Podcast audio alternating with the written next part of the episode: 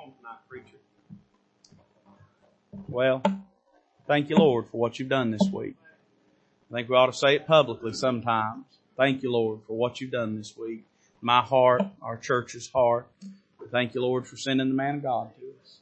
And thank you, preacher, for the way you ministered to us and helped us this week. I love him and I appreciate him. And I'm encouraged by him. You pray for him tonight as he preaches. All right. Thank you for being here. I want to say with the pastor, he mentioned it last night. I appreciate your faithfulness this week to be in the house of the Lord. As the Hebrew writer put it, assembled together with the saints of God. Amen. I'm glad you're here. And I know in the day we live, there's all kinds of things going on. Everybody wants to go here and do this and do that and do the other thing. So thank you for your faithfulness to the house of God this week. And thank you for your kindness toward me and uh, all the things I have enjoyed.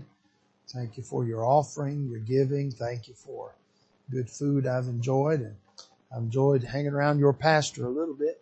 Uh, we haven't got to fellowship as much as we normally do because I've been staying up the road a little ways, but we'll get, excuse me, we'll get some more fellowship in. Uh, and then if the Lord comes back before I see him, we'll get a whole lot of fellowship in. But, uh, I don't remember if the, if the fella made that announcement tonight. I think you forgot that announcement or did I miss it? That the Lord's coming back? Yeah, the Lord's coming back. I might have stepped out. That's what happened, but amen. The Lord is coming back again. I'm looking forward to it. Thank you for being here. I, I want you to look with me in the 132nd Psalm tonight. The 132nd Psalm. This is one of the songs of degrees. We looked at one of them a little earlier this week, but I want us to tonight on our, our last night of this meeting, I want to uh, spend a moment in this psalm. Um, I hesitated when I said the last night of the meeting. I was in a meeting one place and the preacher got up and he said, we're going to have Brother McBride come and preach his final message. And he meant of the meeting, but it sounded, sounded more ominous than that, like he knew something I didn't know. So, uh, this will be the final night of the meeting. Hopefully not the end of revival and hopefully not the end of God working in our hearts. Now, I mentioned to you earlier this week that in our book of Psalms, Psalm 120 down through Psalm 134, there are 15 Psalms titled the Songs of Degrees. And the word degree means an elevation or an ascension or a journey to a higher place. And there are several, several theories, if you will, about why these Psalms are here, why they're titled what they're titled, who, uh, gathered them together and arranged them. And I won't go into all that again. I mentioned it to you briefly, but I will mention this there are three psalms amongst these songs of degrees that I like to call the primary psalms. I call them that because they only have three verses. They're very brief and they all deal with things that we would associate with the primary class or the little children. One of them deals with the weaning process, which we certainly would associate with children.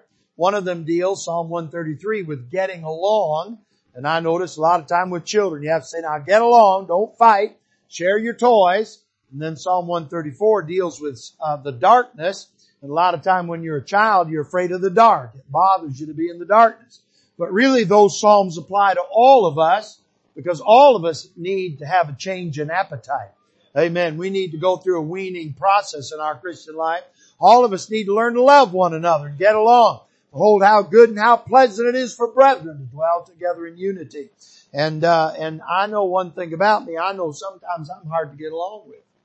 But don't, don't uh, look at me that way because you're hard to get along with too. And if I'm going to love you and if you're going to love me, if we're going to get along, we'll have to do it on purpose. We'll have to endeavor to keep the bond of unity in the spirit of peace. And then, and then, uh, uh, that darkness, you know, uh, little children afraid of the dark, but you and I in our Christian life will sometime or another have to go through dark places. We'll have to go through difficult places. Well, I call it working the night shift.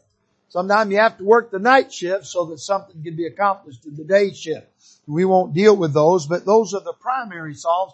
They're brief. Now, the reason I mention that is because Psalm 132 is kind of in the middle uh, of those three, and yet it is the most lengthy of the Songs of Degrees. It is the longest. It is 18 verses long, and I'm going to read them to you and we'll read them right now. Psalm 132, And it says this, Lord, remember David and all his afflictions, how he sware unto the Lord and vowed unto the mighty God of Jacob.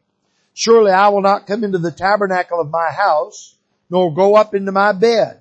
I will not give sleep to mine eyes, or slumber to mine eyelids, until I find out a place for the Lord, and habitation for the mighty God of Jacob. Lo, we heard of it at Ephratah, we found it in the fields of the wood. We will go into his tabernacles, we will worship at his footstool. Arise, O Lord, into thy rest, thou and the ark of thy strength.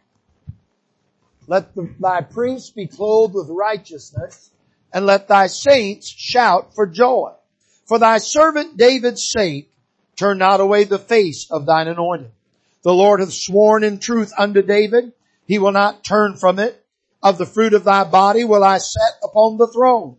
If thy children will keep my command or covenant and my testimony that I shall teach them, their children shall also sit upon thy throne forevermore. For the Lord hath chosen Zion. He hath desired it for his habitation. This is my rest forever. Here will I dwell, for I have desired it. I will abundantly bless her provision. I will satisfy her poor with bread. I will also clothe her priests with salvation and her saints shall shout aloud for joy. There will I make the horn of David to bud. I have ordained a lamp for mine anointed. His enemies will I clothe with shame, but upon himself shall his crown flourish.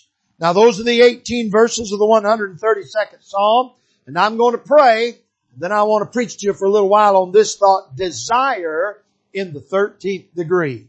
Let's pray. Father, we love you tonight. Thank you for loving us first. Thank you for being so good to us, Lord. Thank you for helping us when we were helpless, saving us when we were lost. Thank you, Lord, for speaking to our hearts. Thank you for hunting us down with the good Holy Ghost of God. Thank you for the Word of God that we heard and faith wrought up in our hearts. I'm glad, Lord, that you didn't leave us to ourselves. Thank you for interrupting us on our way to hell and drawing us to Calvary that we might be born again and have our sins forgiven and be cleansed and clean and righteous in thy sight. Justified, Lord. Hallelujah. To be declared righteous by the supreme judge of the universe. Thank you, God, for what you've done for us, what you're going to do tonight, what you will do for us in the future. Thank you for being a wonderful God, a sweet Savior, and a precious Lord. And I pray tonight, Lord, you'll help me to give you glory. And if you get glory, we'll get help. And I pray in Jesus' name, amen. Now, a lot of psalmists call this, I, I like to read what fellas say about scriptures because there's a lot of fellas in the world a lot smarter than I am. So I like to find out what people's opinions are. I read about one man, he called this the song of the ark. And certainly the ark is mentioned and I believe uh, has a central port, uh, point in or part in this psalm. One fellow called it the song of the temple. Certainly the temple has a central part in this psalm. But I like to call this psalm the song of desire.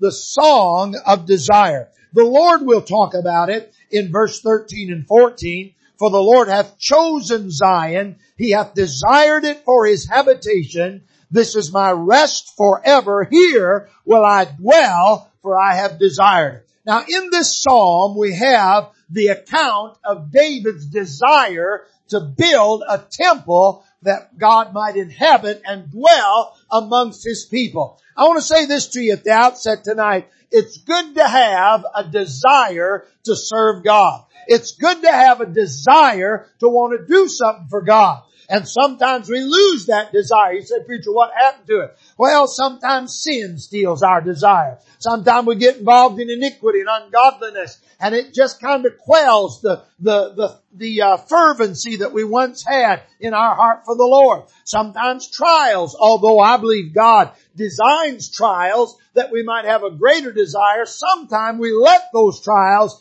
dampen our desire for the Lord. David had a great desire. Could I ask you a question tonight?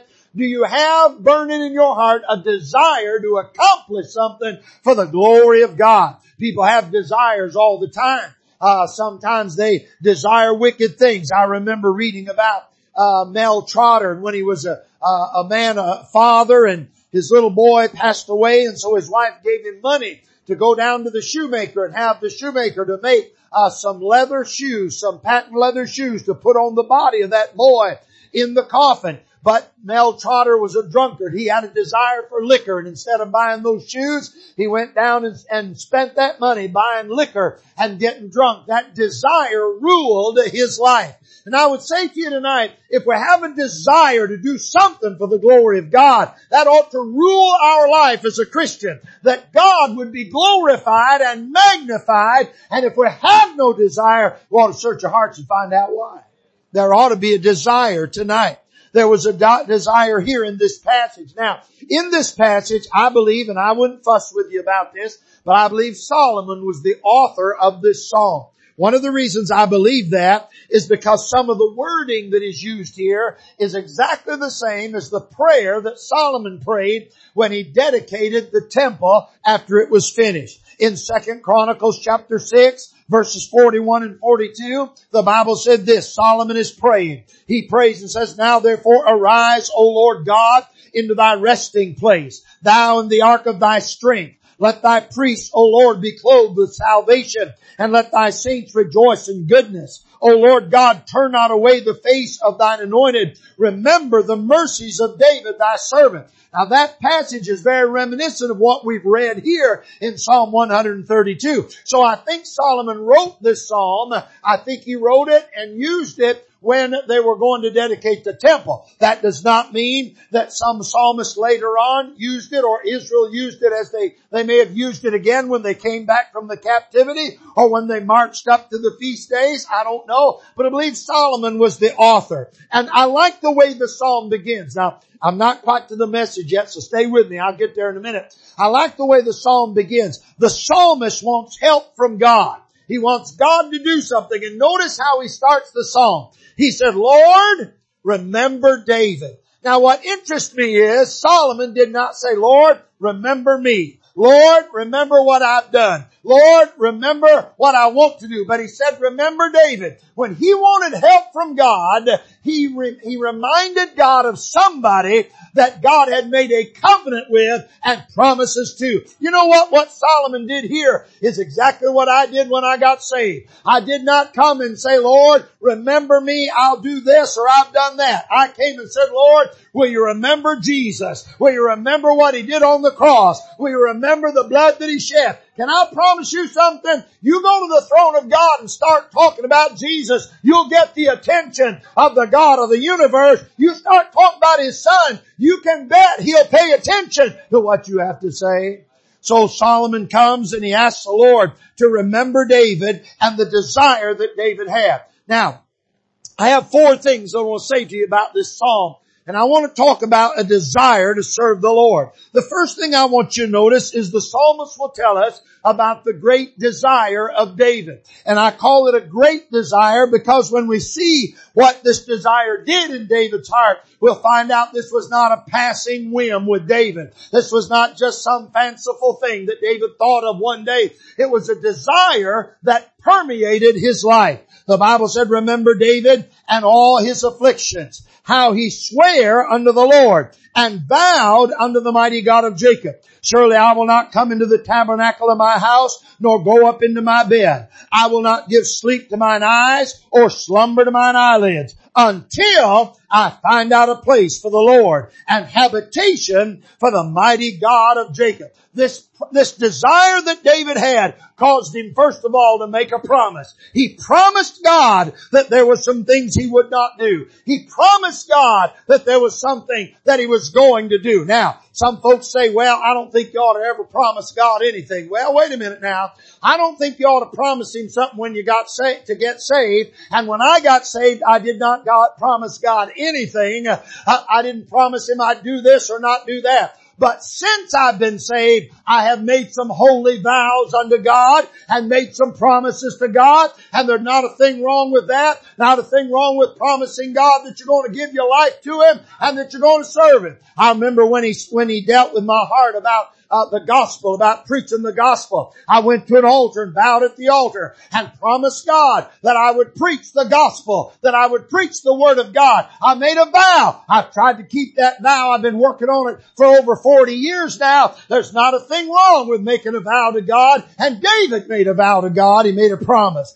He not only made a promise, but this desire caused him to set some priorities. Look what he said. He said, surely I'll not come into the tabernacle of my house nor go up into my bed. I will not give sleep to mine eyes or slumber to mine eyelids until I find out a place for the Lord. Now think about what David's saying here. He's saying, Lord, I want you to know that I want you to be in the midst of your people. I want you to have a place to dwell and that desire is more important to me than getting sleep at night. That, that desire is more important to me than being comfortable in my own house. I tell you friend, the desire to serve God ought to be the most important thing in our life. A desire for God to be glorified ought to be more important than our eating, ought to be more important than our sleeping. It ought to be more important than our fellowship. It ought to take priority. You remember what Jesus said in the New Testament? He said, seek ye first the kingdom of God and his righteousness and all these things shall be added unto you. We get things out of order and we start putting ourselves first when we ought to be living for the glory of God.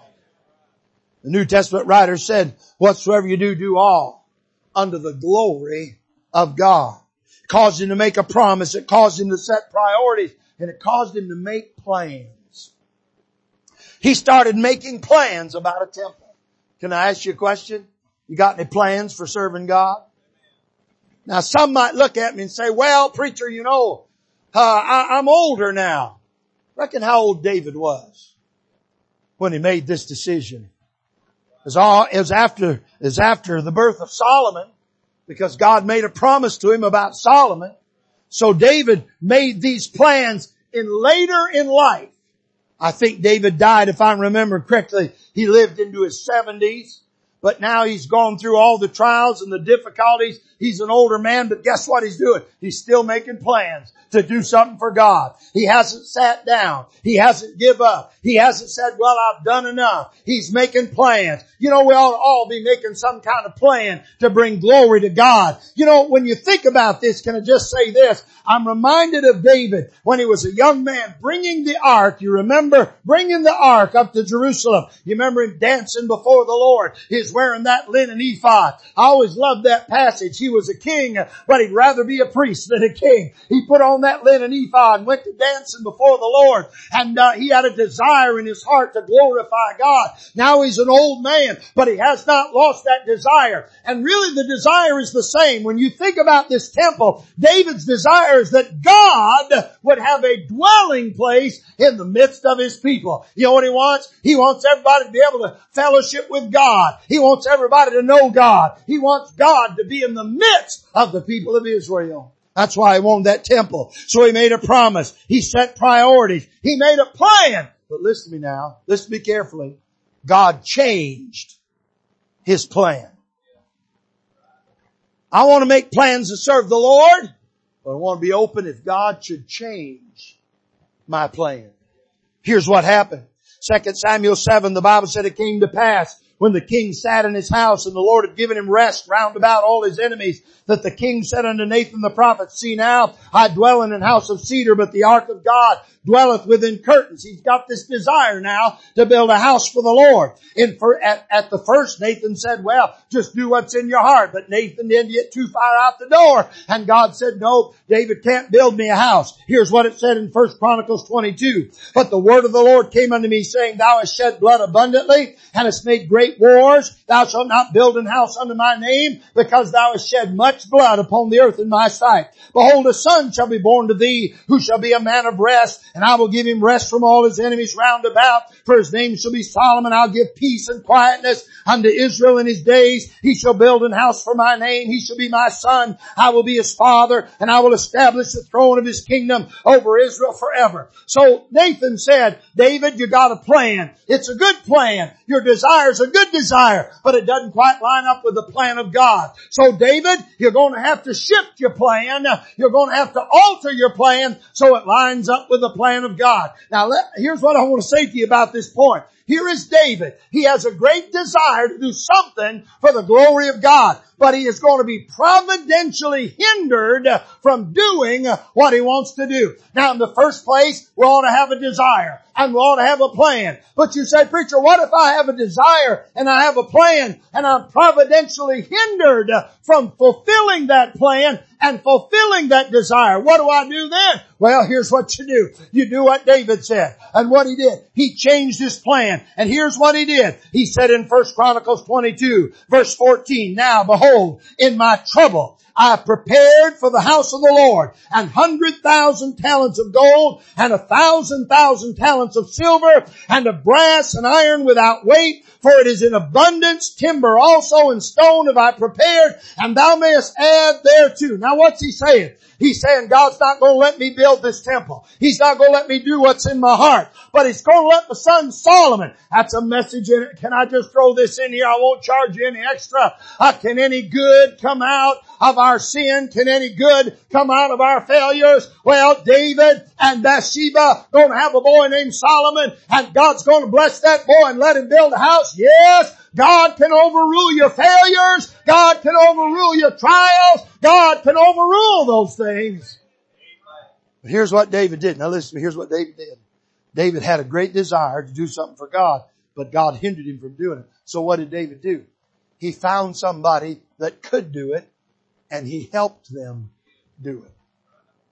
I was in a service not too long ago and uh, I had a little money squirreled away in my wallet. You know what I'm talking about? Sometimes they call it mad money. Stuff you're not going to spend on groceries. And yeah, I had squirreled away in that wallet. So I was in this revival meeting and, uh, preacher said to me before the meeting, he said, now brother McBride, we got a missionary has sent us a video and I want to play this mission video before the ser- at the beginning of the service. If that's alright with you, I said, I'd be fine. So they started that video and this fella got up and he was in Papua uh, pa- I don't know if I can pronounce this right, Papua New Guinea, however you say that. And he's, and he's on this video and he says, now folks, he said, uh, we've got us some folks that's been saved. We won some people to the Lord and said, we got us a church and we need a building. And he said it's going to cost us, I think it was $3,400, 3000 Don't you wish you could build a building in America for $3,400? He said, I think it's going to cost us $3,400 to build this building. So he said, and this guy's saying this on this video, you know, and he's saying if I, if I could get some help, I could build this building and we could have a building where our church could meet and if it rains, we'll be inside, you know, it'd just be helpful if we had a building. So they got done with the deal and the preacher, the preacher said, now we need a little money. I want to raise a little money for this building. Well, the Lord said, how about that money you got squirreled away in your wallet? I didn't have $3,000, but I had a little bit of money in there, uh, and, uh, enough at least to help, you know. And so the Lord said to me, what about that money you got squirreled away? And I already had some plans for that money, but, uh, I, it wasn't something I had to have. And I got to think about that building. So I got my money out that I, my mad money I'd squirreled away in my wallet, put in the offering. And uh, when they got all done, they, it was 3000 that he needed. They raised, uh, $3,400 dollars. Now I want you to listen to me now. I will never, I'll probably never go to Papua New Guinea. I'll probably never set foot on that property. I'll probably never get inside that building. But you know what? My fingerprints are on it. Now you think about David. David gathered all these things together, all this gold and all this silver and the cedars of Lebanon, all of those things. David is never going to see the temple. He's never going to see the fulfillment of his dream and his desire. He's never going to see it. He's going to leave this world before it gets done. But every time they put a piece of that gold on something, David's fingerprints are on it. Every time they covered up something with that silver, David's fingerprints are on it. Every time they put up a beam of that cedars of Lebanon, David's fingerprints fingerprints are on it. You know what I've decided, friend? There's places I can't go and there's things I can't do, but I want to get my fingerprints on everything I can. I may not can go to some foreign land. I may not can do this or I may not can do that. But I know some folks who can do it and I want to get my fingerprints on what they build. I was preaching a few weeks ago at, on the radio WGCR I staying up. They always put me in this little cabin up on a trout stream up on the mountain, and I stay up there all week. And I, I was up there, with my family, and I was I was sitting out on the porch. I, I see the fishermen out there and I hear that stream go along, sit out on that screened in porch, read my Bible, talk to the Lord and I was out there and I kept hearing this horn, uh, honking. And I, and I, you know, it's, it's usually pretty quiet up there. Uh, there'll be vehicles go along some, but this horn kept honking and it wasn't like somebody driving by. It's somebody out in the front yard. And I, I thought, man, somebody's mad about something out there. And my daughter Beth Bethany come in and said, Dad, there's a fella out there and he's honking out there and, and uh, I don't know who it is. So finally I went and opened the door and there was a man, you know, in a van and I walked out there when I got close, he said, Brother McBride. I said, yes, sir. And I, when I got close to the car, I could see he was in a wheelchair. He was driving this van, but he's in a wheelchair. And he said, uh, I said, what can I do for you? And he had an envelope and handed me an envelope. He said, I'm just trying to do what the Lord wants me to do. And I talked to him a little while about this and that and the other thing. And he said, don't tell anybody who I am. I said, I won't. And, uh, so then when he left, I walked in the house and I opened up the envelope. There's $150 in there. Now, you know what he was doing? Here's a fellow probably won't. I, I was preaching that week on the radio and on the internet. I preached in 48, uh, 48 states and I preached in I think over 50 countries around the world over the internet. Now that fella is not a preacher. He'll never get up on the pul- on the platform. He'll never get behind the pulpit. But when I got up to preach that day, his fingerprints were on the message. His fingerprint, I want to tell you what I want to do. I've got a desire to serve God. There may be some things I can't do. So I'm going to find somebody who can and I'm going to help them do what God would have them do and get my fingerprints on as much stuff as I can. Are you listening now? You say, preacher, I'll never be able to go here. I'll never be able to go there. I'll never be able to do this. I'll never be able to do that. No, but you know somebody who can go there and you know somebody who can do this and you know somebody who can do that. Why don't you get your fingerprints on that? Why don't you say, I'm going to help them like David did. I'm going to prepare so that they'll be able to do what's in my heart. I'm going to prepare them and help them. Get your fingerprints on something. That's what David did. That's what he did. And so David had a great desire. And here's what he did. He got his fingerprints on it. Here's the second thing I want you to see in this passage. Not only David who had a great desire, but Solomon who had what I call a gifted desire. So what do you mean? Well, Solomon also had a desire to build a temple. But you know where he got that desire from? Got it from his daddy. Here's what the Bible said. First Chronicles 22. And David said to Solomon, my, David said to Solomon, listen now, this David talking to Solomon my son. As for me, it was in my mind to build an house under the name of the Lord my God, but the word of the Lord came to me saying, thou hast shed blood abundantly and hast made great wars. Thou shalt not build an house under my name because thou hast shed much blood upon the earth in my sight. Behold, a son shall be born to thee who shall be a man of rest. I will give him rest from all his enemies round about. For his name shall be Solomon. I'll give peace and quietness unto Israel in his days. He shall build an house for my name. He shall be my son. I will be his father. I will establish establish the throne of the kingdom over Israel forever. Now this David talking to Solomon, now my son, the Lord be with thee and prosper thou and build the house of the Lord thy God as he has said of thee. We ought to be making plans uh, to help somebody accomplish the will of God, but we ought to also be doing this. We ought to be gifting our desire to them that are coming after us. We ought to be bringing up our children in the nurture and the admonition of the Lord. I, I'm all for people being doctors and I'm all for people being lawyers and I know we need doctors and I know we need lawyers and I know we need law officers. I know we need all that. But let me tell you what, we need more than that. We need old fashioned Holy Ghost filled gospel preachers. That, what, that's what we need. Why don't we start raising our children and tell them your hero's not some basketball player. Your hero's not somebody kick a football. Your hero's not somebody that can twirl a soccer ball on his finger. Your hero ought to be the man of God, the preacher, the pastor. That's your hero. Why don't you grow up and serve God? Let's gift our desire to our children. You know, if our children, if we'd sit them down and remind them of what God has done in our life and that God wants to do something in their life. God has a purpose for every young person in this church, has a purpose for every life. Solomon's, his, his, his, uh, desire was gifted to him, given to him by his father. Some of us, some of you perhaps, I had parents that took me to church all my life, but some of you didn't have a godly heritage. You didn't have a daddy that loved God nor a mama that loved God.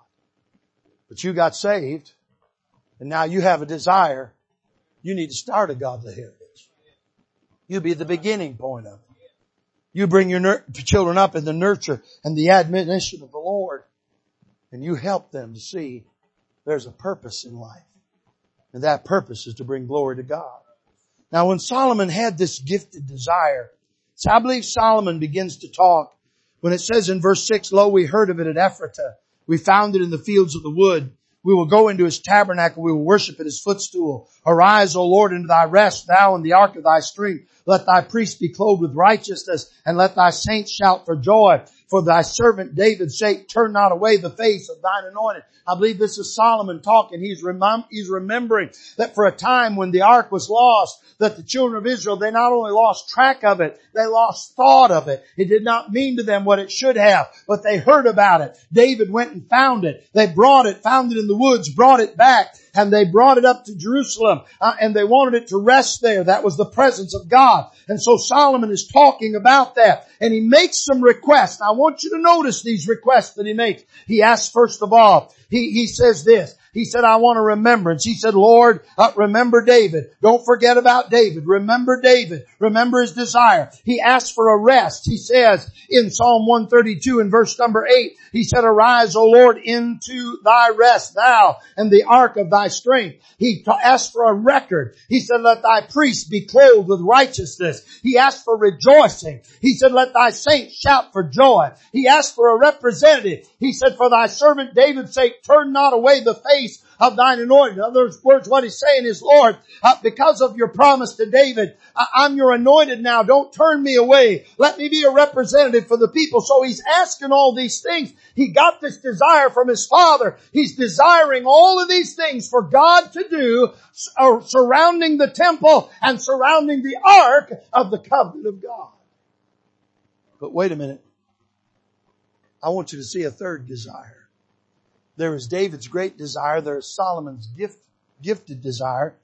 But then the author or the speaker changes again. Look in verse 11. The Lord hath sworn in truth unto David. He will not turn from it. Now watch this. Of the fruit of thy body will I set upon thy throne. God is talking now. If thy children will keep my covenant and my testimony that I shall teach them, their children shall also sit upon thy throne forevermore. For the Lord hath desired, hath chosen Zion. He hath desired it for his habitation. This is my rest forever. Here will I dwell, for I have desired it. I will abundantly bless her provision. I will satisfy her poor with bread. I will also clothe her priests with salvation, and her saints shall shout aloud for joy. There will I make the horn of David to bud. I've adorned, I've ordained a lamp for mine anointed. His enemies will I clothe with shame, but upon himself shall his crown flourish. I want you to notice this. David had a desire. He could not fulfill that desire. So he prepared a way for Solomon to fulfill that desire. And he, and he passed that desire on to Solomon. But here's what interests me in this passage. It turns out that as great as David's desire was, and as great as Solomon's desire was, God desired the same thing in a greater way than either David or Solomon had. As a matter of fact, everything that Solomon asks here, God gives him, only he gives him greater and better than what he asked for. Solomon said this, he said, arise and enter. Here's what God said. This is my rest forever. Here will I desire. I dwell. I have desired it. Solomon said, I wish you'd come in here. God said, I'm coming and I'm not just coming for a little while. I'm coming forever. And then Solomon said this, let thy priest be clothed with righteousness. But the Lord said, I will clothe, also clothe her priest with salvation. Now righteousness is good, but it's only a portion of salvation. Salvation covers the whole thing. God said, I'm going to do better than just change their record. I'm going to do better than just give them righteousness. I'm going to give them the whole bag full. I'm going to give them salvation. Solomon asked for this. He said, let thy saints shout for joy. God said this, and her saints shall shout aloud for joy. Now Solomon said, we want to shout her out. God said, I'm going to let you do more than shout her out. I'm going to give you a loud shout. It's a, it's a Hebraism. God me, he's saying, I'm going to give you a shouting shout. I'm going to get, I'm going to let you be loud, loudly. That's the way the Hebraism would be. And so God said, I'm going to give you more than what you asked for. God desired it more than they did. And then Solomon had asked this, for thy servant David's sake, turn not away the face of thine anointed. He said, don't, I'm going to represent the people. Don't turn me away. God said, tell you what I'm going to do. I'm going to give you a better representative that I will never turn away. Here's what he said. He said in verse 17, there will I make the horn of David to bud. You know what he's talking about? He's talking about life. Then he says, he said, I have ordained a lamp for mine anointed. He's talking about light.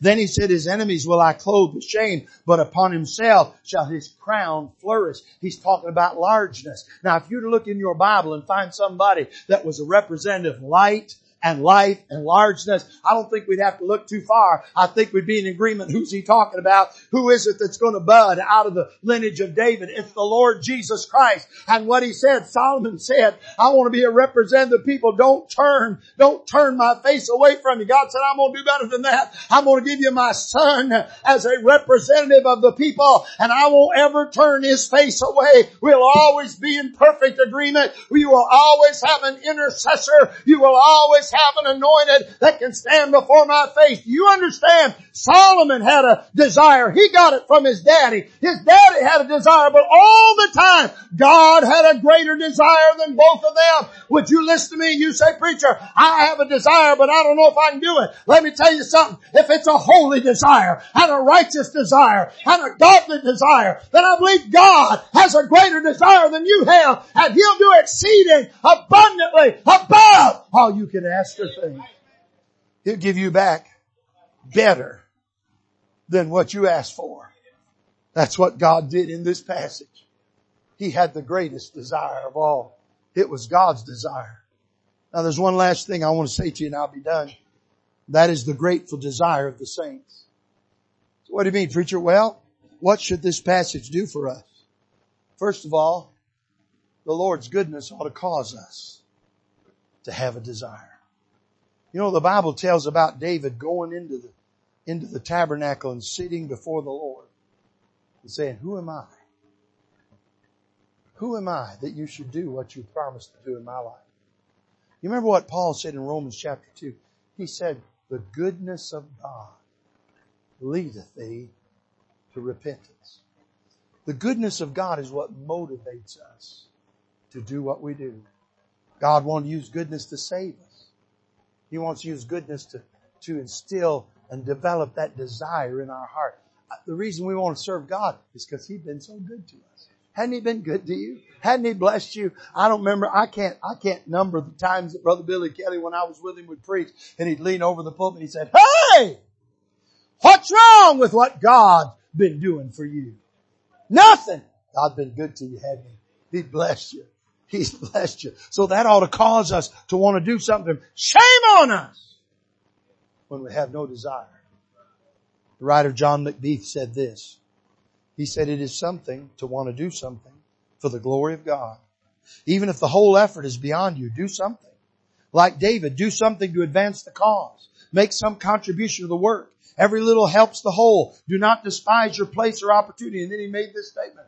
He said it is the effect of every blade of grass that makes the meadow green. You say, oh, preacher, I'm not much. Maybe you're just a blade of grass. But if none of them blade of grass, blades of grass were in that meadow, it would be barren, wouldn't it? But every blade of grass standing where it's supposed to stand, you look over there and see that beautiful meadow. You say, preacher, I'm not much. No, but you could be a blade of grass. You just stand where God put you and have a desire to serve the Lord and make the house of God beautiful. You could, as the New Testament writer called it, adorn the house of God. Amen. We ought to have a desire tonight. And if we don't have a desire, let's search our hearts and find out what happened to that desire. We ought to do something the Lord's guidance should control all of our desires. That's what happened in David's life. You say, oh, preacher, I'm afraid if I do something, I'll do it wrong. You just go ahead and get busy for God and let God change your direction. Let Him move your desire. Let Him refine your plan. And then the Lord graciously multiplies the fruit of our desire. That's what He did for David. That's what He did for Solomon. That's what He'll do for us. We'll never imagine. Just look at yourself a minute where you are now, serving God. You never imagined it when you got started.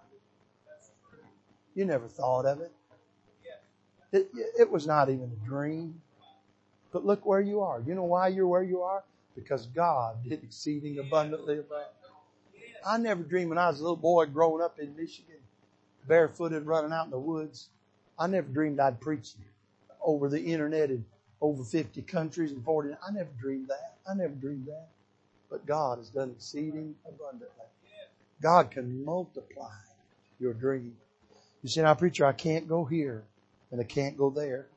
I know I can't do this and I know I can't do that. Then listen, find someone who can and help them. Get your fingerprints on the work of God somewhere. Can I say this to you? When I leave here and go down the road, next week I'll, next week I'll preach revival in, in, uh, in, uh, Granite Falls, North Carolina. And the week after that I'll preach on Sunday in Jonesboro, Georgia and then I'll preach in Rossville, Georgia during the week. And then the week after that, I'll preach in uh, uh, Heber Springs, Arkansas. And then the week after that, I'll preach somewhere. I'll be preaching somewhere every Sunday and every week this year, and the Lord willing now, and next year. But you know what? Look at it. You know what? Your fingerprints will be on Because you gave this week. Because you prayed. You may never go to Heber Springs, Arkansas, but your fingerprints I want to get my fingerprints in as much of the work of God as I can and find out what God is able and willing to do with what I do for Him. I want you to bow your heads a moment. Heads are bowed and your eyes are closed. So, preacher, I don't know what I can do. Do something. Do something. If you don't have a desire to accomplish something for God, then come get on an altar tonight. Bow you need to say, Lord, I don't know what happened to my desire, but I wish you'd give it back to me. Lord, I don't know what's hindering my desire, but I wish you'd take it away from me. And I wish you'd fill my heart with a fervent desire to accomplish something for your honor and your glory. The desire that David had was to bring God to the people. That ought to be our desire tonight. To bring God to somebody. That he might find a new dwelling place. That he might dwell in some sinner's heart and be saved. That sinner be saved. Don't you have a desire tonight? there is no desire, come and ask Him. And then if you do have a desire, say, Lord, lead me and guide me, and direct me. Tell me how to go about this. Tell me who I should get involved with. Help me, Lord. Help me. Give me some, give me some plan. Give me some direction. Help me get my fingerprints on as much of the as I can. Help me, Lord. Maybe there's somebody here, you've never been saved. You don't know if you died, you'd go to heaven. In fact, if you were to die right now, you'd probably you'd split hell wide open and you know it. You know you've never been saved. And you might say, preacher, I can't hold out. I can't get it done. Somebody already got it done for you. That's Jesus. He paid the penalty. And if you'll trust Him, He'll save you tonight. He'll save your soul. Maybe you'd want to come and trust Him. We'll get somebody to help you. You can be saved before you leave. Now, Father, help us in this invitation. Thank you that we can be involved in the work of God. I pray, Lord, that you would renew our zeal, that you would light a fire inside of us, that we might desire to see your glory and your work accomplished. Help us, Lord, to have such a desire that we'll get our fingerprints in wherever we can in the work of God. Please help us tonight, I pray. In Jesus' name. Amen. Let's stand our feet. We're standing. Our sisters.